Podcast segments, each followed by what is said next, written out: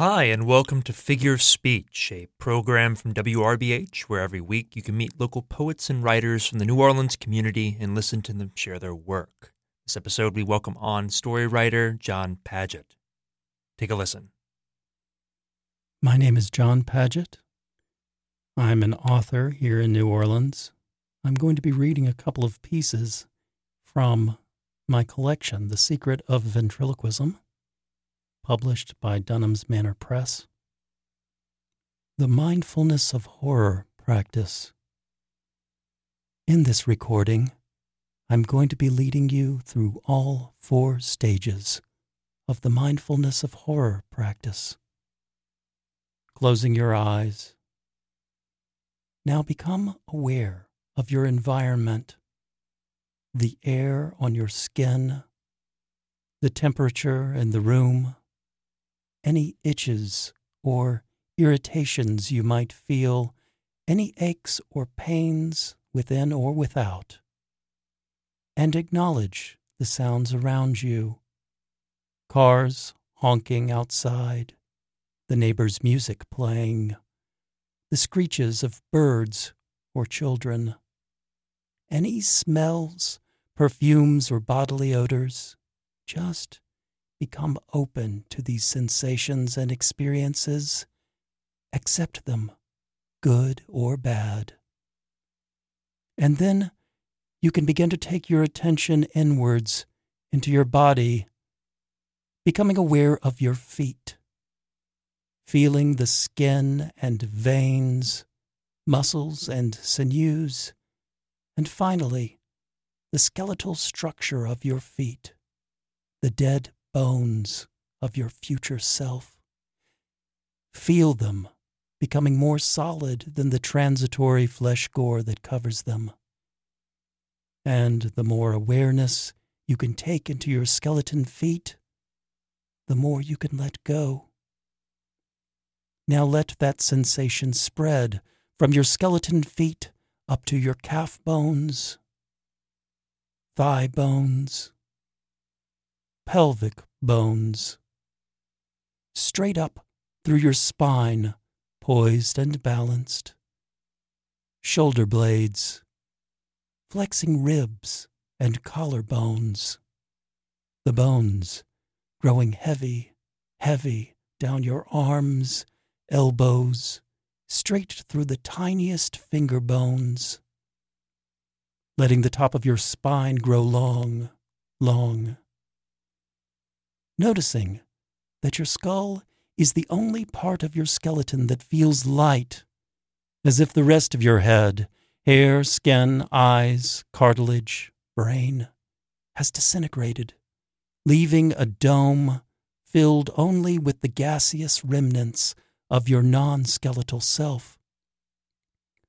And then begin to experience your skeleton as a whole, scanning through it, upright and open.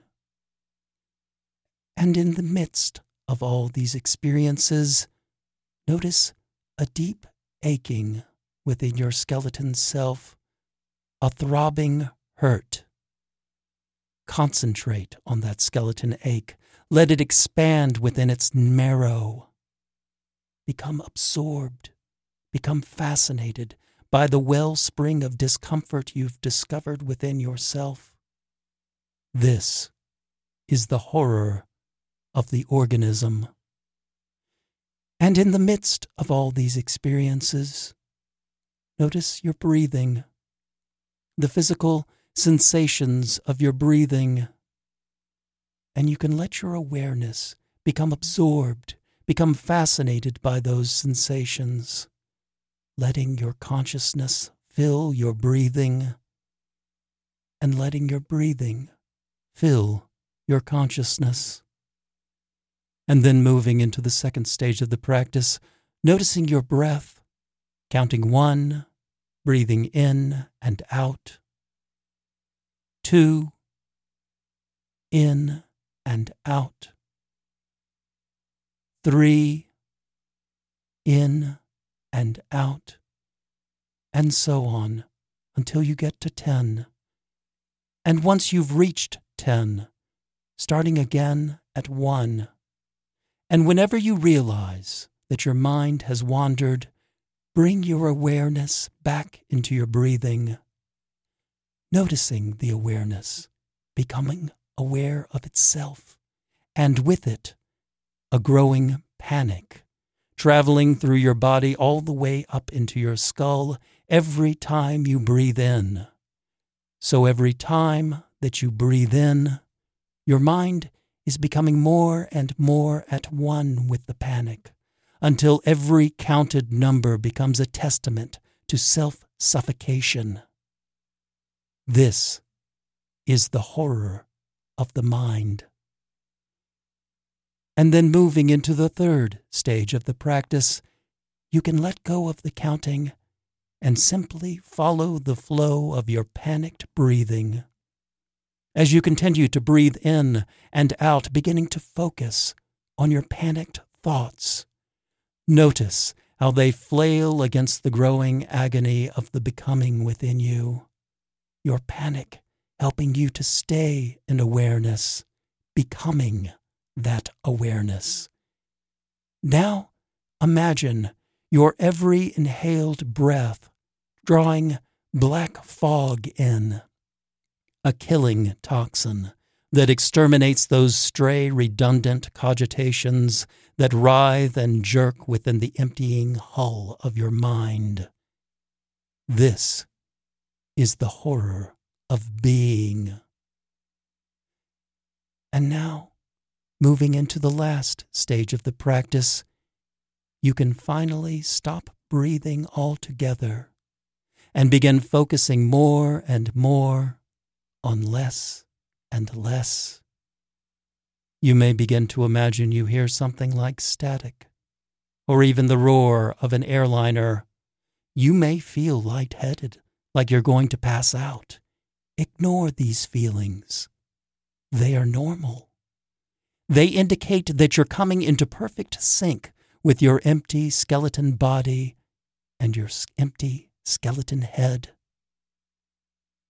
Giving yourself a few moments to assimilate the effects of the practice, and you can begin to take your awareness into the outside world, becoming aware of the space around you and of your experiences of that space, as hideous and alien without as within.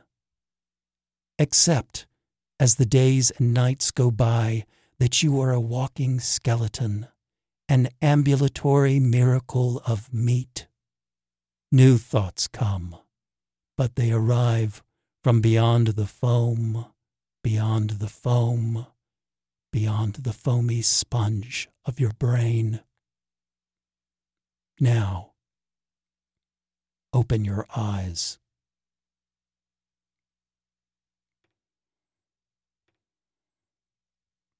The Indoor Swamp. You'll never see any indoor swamp employees. No informational tour monologue, not even a recorded voiceover while you ride. The flat bottomed boat contains no hatch for a driver. A track pulley somewhere under the deck yanks the boat at intervals. You'll feel the automatic pull, then release, pull, then release of a state fair ride. The water appears algae covered green, but not quite the right shade of green. The trees, though, seem realistic, grayish white cypresses draped in what looks at first glance like Spanish moss. Some days, an acrid fog hangs over the indoor swamp, more mildew than swamp stench. There is only one indoor swamp rule an off white sign in front of the dock that reads, No touching. This commandment is a little trickier to follow than you'd think. Pay close attention at all times to avoid the hanging branches of burlap Spanish moss. The closer those trees come as you make your automatic way downstream, the more the bark looks like swaths of dirty paper mache. Stroking the jagged leafless branches as they go by is tempting, just to verify or debunk the tree's natural reality. But you shouldn't. Of course, it's unclear exactly what the dock sign means by no touching. Does it mean no touching the off green liquid which passes as swamp water? No touching the looming, possibly synthetic trees? The sign offers no elaboration. To be safe, you may want to avoid your fellow passengers, not even touching them with your direct gaze. After all, they'll surely avoid contact with you and each other. Silence prevails during the tour. On a clear day, you'll see the city through the greenhouse windows that surround the indoor swamp. Little bridges and overpasses and tall buildings float by on all sides as the flat bottomed boat makes its way down the river. And of course, you do go down at a steeper and steeper angle. The pace of the ride quickens. That's when you'll notice the indoor swamp getting narrower and smaller. Fewer cypresses appear this far down the artificial river, and they are reduced. The all encompassing indoor swamp seems to shrink before you by degrees. It finally resolves into what appears to be a model train set sized landscape.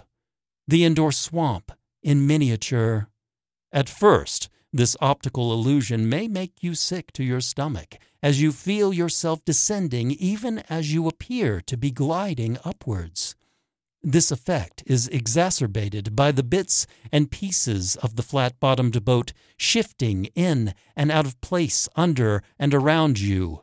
Its structure folds and rearranges itself like an origami figure. What was once a flat bottomed boat resembles a series of narrow, connected roller coaster cars. No more need to avoid the other passengers. You will be in single file, one car per person as the tour continues. The greenhouse and the cityscape beyond it rise until they disappear behind you into a large, dingy gray warehouse. The quality of the light changes from an outdoor glow to a drab, harsh fluorescent. You never can tell exactly when the indoor swamp gives out and the flea market appears. The walls are dim. Little alcoves appear, filled with an odd knickknacks, old books, and used furniture. The artificial mildew stench of the swamp gives way to the smell of bug spray. All the items are used underneath the indoor swamp. Everything is for sale at a special price, but rarely will you discover anything of use. A child size crummy suitcase with crumbling innards, ill formed glass globes filled with deformed blackbirds within ugly blue spirals, a crude ventriloquist dummy hollow head half broken open, one good eye staring at you. Tacky, garish porcelain figures. Open water damaged books too yellowed to read. Of course, no one buys anything in the flea market. There are no clerks in the sale nooks. But many of the sales materials are within easy reach, daring you to touch them. Now that you are no longer in danger of coming into contact with the other passengers, it's more tempting than ever. But you do so at your own risk. The marketplace narrows, and the warehouse in which it's housed starts to fold in. You'll eventually find yourself in something like a trailer home in its atmosphere and width. What follows is the final and least pleasant aspect of the indoor swamp tour, but arguably the most thrilling. The flea market nooks disappear, replaced by rather drab looking rooms, but for one or two disturbing objects within them. Perhaps there is a room that contains a worn vintage tea party set with frilled dressed dolls, but one of those dolls' heads gradually rotates completely around, going from an expression of knowing, smiling perversion to an open mouthed, silent O of horror and back again. Its eyes follow you as the doll's head slowly spins. Or the next room, a bedroom, might contain a large black corroded barrel in the place of a bed. A barrel that you are certain contains something so poisonous that you can feel and smell waves of sharp, nauseating dread peeling off of it. You may not be able to keep your eyes off such a barrel, not even to blink. Whatever is within might burst out, you think, like a jack in the box, the instant your attention shifts away. The track propelling you forward through the tour slows to a crawl here. Long periods of low ceilinged, claustrophobic tedium between rooms, punctuated by moments of panic, and then a final dark room ahead. A room containing a kind of roaring abyss. After which, you'll find yourself filing out with the crowd into a large multi level parking garage. The large glass doors go dark and lock automatically as you and your fellow tour goers exit. You might find yourself frustrated, confused, and deflated. You wouldn't be the first to dislike or even despise the indoor swamp. It's not for everyone. But you won't be able to resist a return trip. On later visits to the indoor swamp, you might find yourself staring through the greenhouse windows with longing. Those buildings and those slivers of sky around you look so bright. The busy outside world seems so engaging. What a relief it would be, you might think, to be anywhere else beyond these glass walls. But you're filing back onto the long flat boat, making your way down the artificial lagoon skimming through the crummy flea market, creeping along the trailer hallway, viewing one disturbing tableau after another on your heavy way to that final abyss. On subsequent visits, you might start voicing your complaints aloud to any of your companions who will listen. You're within your rights to do so, as long as you don't break the no touching rule. What are we doing here? You might ask. Don't be surprised when you receive no response from your fellow tour goers. They'll be wrapped up in the moment or in daydreams about the thrilling bit before or the chilling bit ahead.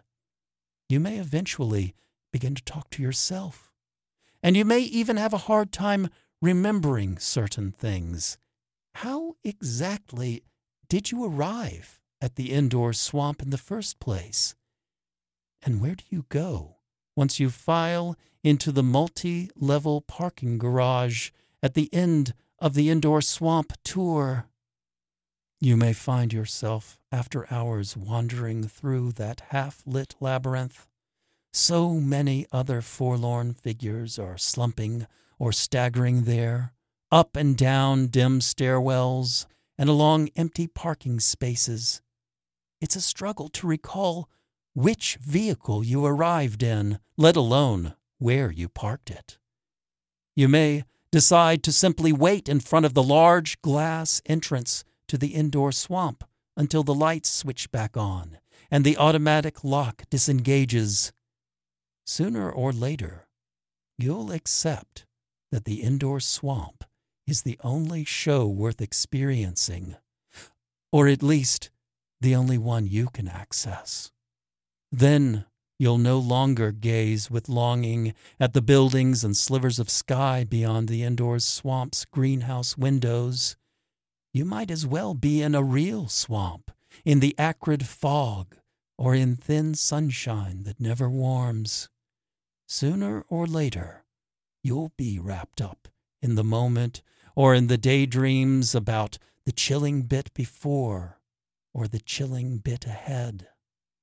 It's the indoor swamp itself that has your full attention now. The descent as the indoor swamp flora shrinks into the dingy flea market below. the never available knickknacks within the indoor swamp flea market, the terrifying tableaus inside the innermost trailer depths of the indoor swamp. One day leads into the next in the indoor swamp. One familiar scene folds into another familiar scene in the indoor swamp. The indoor swamp. It's a ride you can't miss. No matter how terribly you wish you could. Now I'm going to close with a short, short story by Thomas Ligotti. Ten Steps to Thin Mountain by Thomas Ligotti. 1. One day I saw it on a very old map. Thin Mountain. No elevation was noted. In my mind, vague images began to form. I set the map aside and closed my eyes. Then there was a sudden commotion the kind that may start up any place, whether on a train rocking along its tracks or just around an old bench somewhere. A group of people ran by me, waving their arms and making odd noises. What was it that suddenly made me reach for the old map, only to find it was gone? And I just sat there wondering what things were like on Thin Mountain. 2. No one knows all the legends inspired by Thin Mountain, but there are a few I've recently picked up. That its atmosphere will turn you into a raving visionary in a matter of hours. That after a few days you experience strange yearnings that are impossible to fulfill. That long-time residents become immortal and after death walk the mountain woods as skeletons. What can you expect from hearsay? But one thing is certain among these conjectures no one wants to give Thin Mountain a chance. 3. Only one way to Thin Mountain absolute madness. There is no pretense to esoteric knowledge in this statement. It is simply enough. Once you find that no one will vouch for your sanity, that is when you know you are making progress. You have become wayward. To be at eye level with the world leads nowhere. When your gaze slips off the horizontal, though, hope becomes part of the equation. A grinning dwarf beckons you from the ledge of a tall building. Gargoyles perch on cathedrals angle their snouts in your direction. And before you know it, you're lying around on Thin Mountain. 4. Not all that I have discovered about Thin Mountain is glamorous. Despite a great deal of picturesque scenery, floating strands of mist, crooked trees, fabulous finger like peaks, this region contains more than a few perils.